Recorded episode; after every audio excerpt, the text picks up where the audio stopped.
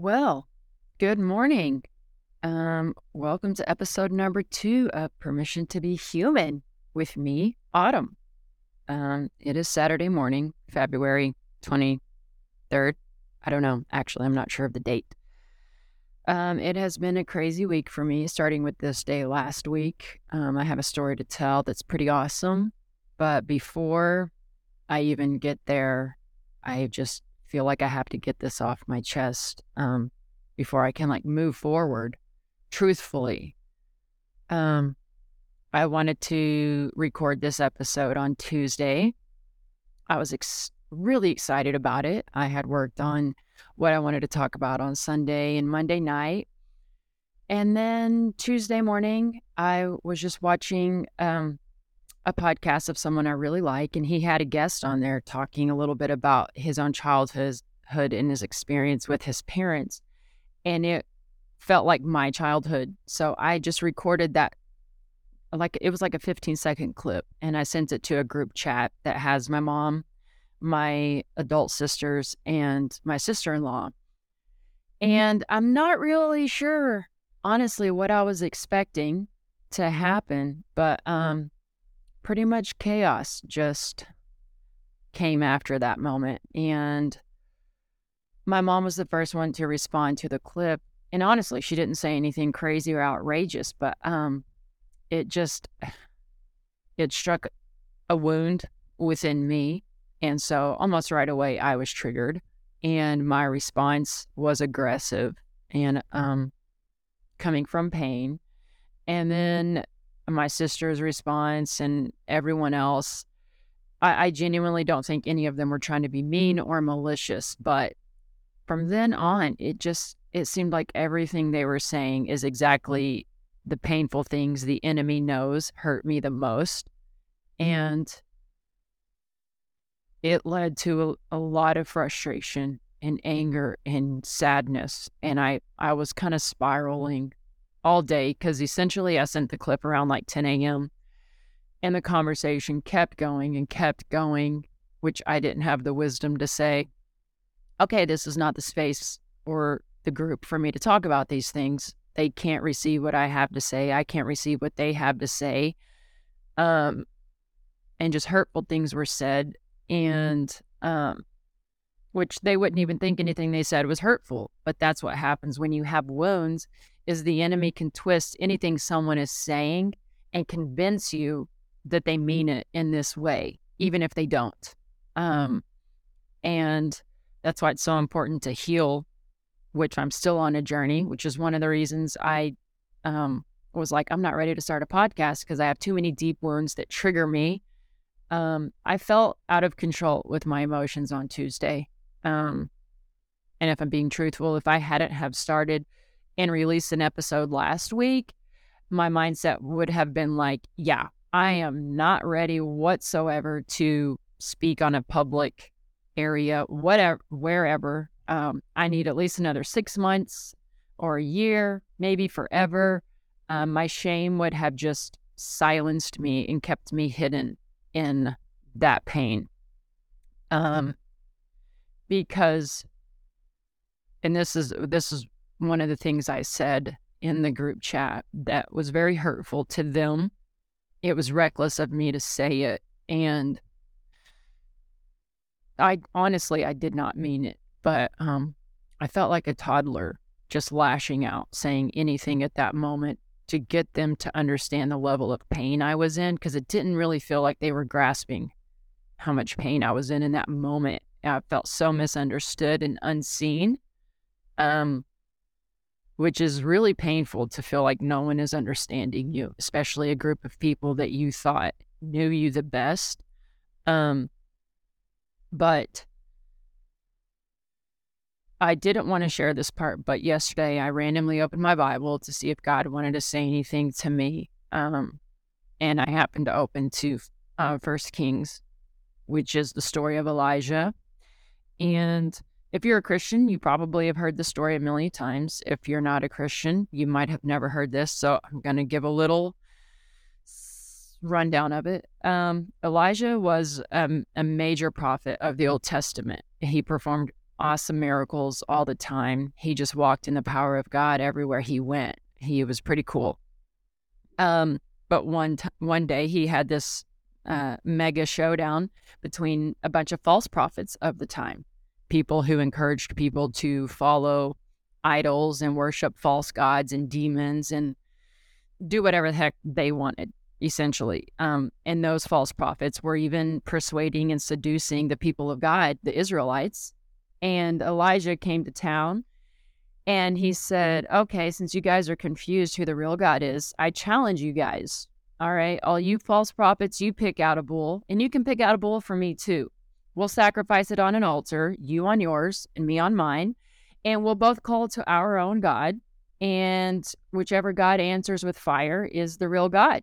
So he let them go first. They chopped up a bull, put it on an altar. That's a that's a whole other story, but that's what happened in the Old Testament. Um, and they put it on an altar, and essentially for the next eight hours or however long, they were like, "Come down, rain fire on this bull." They even started cutting themselves at, to appease these false gods, hoping like, "Oh, if we cut ourselves and bleed out our own blood, maybe they'll come down and answer our prayer." And Elijah taunts them and is like, oh, maybe he's taking a nap. Maybe he can't hear you. Yell a little louder. Maybe he's using the restroom.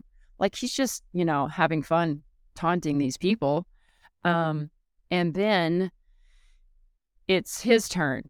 And he cuts up the bull, puts it on an altar, mm-hmm. and he mm-hmm. pours four barrels of water times three, so 12 total, one for each of the tribe of Israel. Mm-hmm. And he drenches this bull, drenches it like to where it is completely saturated with water. Um, essentially meaning it's not going to start on fire. And he asks God, God, come down and burn this up. And God does. He rains down fire. He, it, you know, consumes the bull and all the water. Like there was so much water that it was like a little moat around the altar and it licked up all the water around the whole sacrifice, around the whole altar. And everyone was like, oh, snap, his God is real. Um, we're wrong. We're sorry. Forgive us. We repent. We believe in you, God. And God commands Elijah to kill the false prophets because of how much destruction and death and chaos they were um, giving to all the people around them. So Elijah kills them all. And then this um, evil, wicked lady named Jezebel, who was married to the king of Israel, Ahab. Um, she gets so mad at Elijah for killing her prophets, her false prophets, because they essentially would encourage her to do whatever her little heart desired. Anything wicked, evil, they encouraged her. So she liked them. And um, she says to Elijah, Because you killed my prophets, I'm going to kill you the same way. And you would think Elijah would be like, I'm sorry, sit down, be humble. I'm just kidding. But you think, you know, that wouldn't have bothered him, but it, it scared him and he took off running and he feared for his life, but he takes off running and it, um, then he leaves his servant and then he continues running and he runs a day into this wilderness and exhausted. He sits down under a tree and he says, I, this, it's too much. I can't keep going. Lord, just take my life. I am no better than my father's. Um, and I didn't want to share this part of what I said in the group chat on Tuesday just because I've been so ashamed and embarrassed, and it was reckless and harmful and hurtful to the people I said it to. But what I said essentially um, was I said, well, then why don't I just effing kill myself? so y'all can live happily ever after peacefully. Because in that moment, they it felt like what they were saying was that I'm the problem and that it's all in my head and that I'm just the one that's making it seem so bad. Um, so in my selfishness, I said that. Um, and I regret it, you know, like I just really regret saying that. Um, and I, like I said, I didn't want to share this part of the story, but I am. God led me to that story of Elijah. And as I read it, I just thought, God, how embarrassing that in a really low moment, it's recorded in the book of the Bible for people to read for centuries. Um, something he said that I'm sure he regretted saying. Um, because honestly, I don't, I don't want to kill myself. I enjoy life. Um, I'm I'm in the best place spiritually, mentally, emotionally, physically that I feel like I've ever been. Um, and so just in that moment of spiraling in the that argument with them on Tuesday, I said that and I and I'm sorry for saying it. And I'm sharing it now simply because the whole thing of my podcast is permission to be human. And if I want people to be able to talk about the, their own things that they're embarrassed about, I I got to lead the way. I've got to be the one that talks about it first. Or how can I ask someone to admit anything embarrassing if I don't do it first? Um, so yeah, um, suicide, killing yourself, that is not something to be taken lightly. And if you are a person feeling that way, that's not from God. God doesn't want you to kill yourself. There's two million ways to die on this earth. If God's ready to take you home, He can figure out a way. So if you ever have thoughts of killing yourself, that is not from God. Um, reach out to someone, anyone, and um, talk to them because you would be deeply missed. And you have a purpose here that God needs you to fulfill. Don't waste it or cut it short. Um, overall, what I ended up doing was I called a friend, my friend Anna. She prayed for me. Thank you, Anna. Um, and then my older sister, we FaceTimed and she talked with me. Um, and then I FaceTimed my mom and my little bitty sister. And uh, I, I talked to them. So I just talked to people who comforted me um, and then validated me and, you know, just made me feel understood because it just felt that day like the more I was trying for them to understand me, the more they were misunderstanding me. And it just was it, in the Bible, it talks about the devil throwing fiery darts, and you don't know how those darts are going to come. You know, there's a million ways for a dart to come at us, and sometimes the most hurtful is through family. Um, and as I said, I don't think that any of them were purposely trying to be mean, but for me, it hurt a lot. Um, but yeah, I was going to record this on Tuesday, my podcast, and I was just like, yeah, I can't do this. I was in too much shame. I was crying all day. I, I went to the gym. I was crying on the treadmill as I walked, and then I went in the sauna and I was crying in the sauna. I cry a lot. Um, but as I was laying in the sauna, um, crying and just talking to God, I just was saying, like, God, I'm so angry. Like, I feel so angry. I don't know what to do. I don't know. Like, and I just said, I don't know what to ask you to even fix or heal inside of me.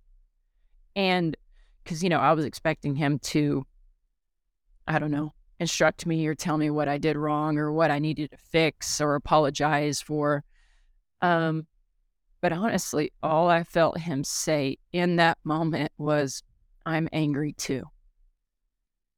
Um, and it wasn't that he was angry at them or angry at me, just angry that that is the condition of the world because of evil and because of the fall and because of sin that people who love each other are hurting each other deeply, even without meaning to, that we have to experience so much unnecessary pain, that we have these deep wounds that make everyday life really hard sometimes, that hold us back and keep us from uh, living out what He designed for us and has planned for us.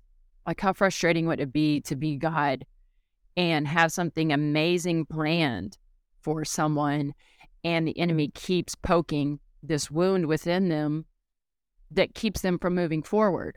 Like, how frustrating would that be to be God and watch that? It's like, man, I have so much planned for you that's to rock your world and you're to love it. But you keep staying in this one little pattern um, that has to be painful for him. But that's what I felt like God said to me was just that he was angry too. Mm-hmm. Um, and it was okay that I felt angry and also that we're going to get through this. And honestly, it's a miracle that I'm filming this or recording this right now because in the past, nope. As I said, I would have been like, yeah, I'm not ready to start something like this. Absolutely mm-hmm. not. and I have no no permission, no qualifications to be speaking on anything. But here I am anyways mm-hmm. because I the the episode I want to record, I'm talk I want to talk about Jesus and why I believe in Jesus and why I think he's the only way. So of course the enemy came along on Tuesday to try to stop me from that. The enemy never wants us to talk about Jesus ever. And in my own, you know, just reflection, I was like Jesus always deserves to be talked about even when I've messed up. Like it's not about me, it's about him. And so here I am recording this for you guys and if you're still with me, thank you. but part of the scripture that I just made me feel a conviction about sharing um, and why I wanted to just confess it to this podcast and anyone listening was because um, even though I reacted and was responding out of a really hurt place and out of my own wounding, um, that's not how God calls us to be and I I should have even in my own pain just stopped talking on Tuesday. And I wanted to read this passage for in Colossians 3. It says what Christians should do, rules for holy living. Since then you have been raised with Christ, set your hearts on things above, where Christ is seated at the right hand of God. Set your minds on things above, not on earthly things. For you died, and your life is now hidden with Christ in God. When Christ, who is your life, appears, then you also will appear with him in glory. Put to death, therefore, whatever belongs to your earthly nature sexual immorality, impurity, lust, evil desires, and greed, which is idolatry. Because of these, the wrath of God is coming. You used to walk in these ways in the life you once lived, but now you must rid yourselves of all such things as these anger, rage, malice, slander and filthy language from your lips. Do not lie to each other, since you have taken off your old self with its practices and have put on the new self, which is being renewed in knowledge in the image of its Creator. Therefore, as God's chosen people, holy and dearly loved, clothe yourselves with compassion, kindness, humility, gentleness, and patience. Bear with each other and forgive whatever grievances you may have against one another. Forgive as the Lord forgave you. And over all these virtues, put on love, which binds them mm-hmm. all together in perfect unity. Let the peace of Christ rule in your hearts, since as members of one body you were called to peace, and be thankful. Let the word of Christ dwell in you richly as you teach and admonish one another with all wisdom, and as you sing psalms, hymns, and spiritual songs with gratitude in your hearts to God. And whatever you do, whether in word or deed, do it all in the name of the Lord Jesus, giving thanks to God the Father through him. Um, so I wasn't responding or behaving in that way Tuesday at all. And so that's just why I wanted to share this and get it off my chest um, because that's one of the ways I feel like a hypocrite is um, behaving that way, talking like that. Um, and then to get on here and talk about Jesus like nothing happened and all's good um just didn't feel right in my soul. And that was one of the scriptures that just convicted me also to do something like that. So yeah. But here is the original story I wanted to talk about that happened last Saturday. That's awesome. So I ride um, I have a car but I also have a scooter a Yamaha S Max. It's a 150cc engine, so it's pretty big. It, it's as big as a motorcycle. It weighs about 400 pounds. I've been riding it since 2015. I love it. I ride it all the time. It's a big part of my life. Um, Saturday, I went downtown Los Angeles for a conference um, at this hotel, and I parked. Uh, if you know scooters and motorcycles, and you live in LA, you see them parked all over the place in random spots. Because essentially, if you find a little um, park place off the side, you can park it there. Um, and that's what I did. I parked it under this little stairwell next to the hotel building. And I thought to myself, I hope they don't mind this here and I hope they don't tow me. And then I thought, well, it's not blocking the sidewalk or anything, so I don't know why they would. I go into this conference. Um, it's all day long. I come out at 5:30. I come around the corner. My scooter is gone. And my first thought was, Dad gum, I knew I shouldn't have parked right here. They told me I'm going to have to go to the security and get the number to the tow service company. I walked down there and I'm like, Hi, miss. Um, did you guys tow my scooter? And she said, uh, No. And I said, Maybe someone this morning did.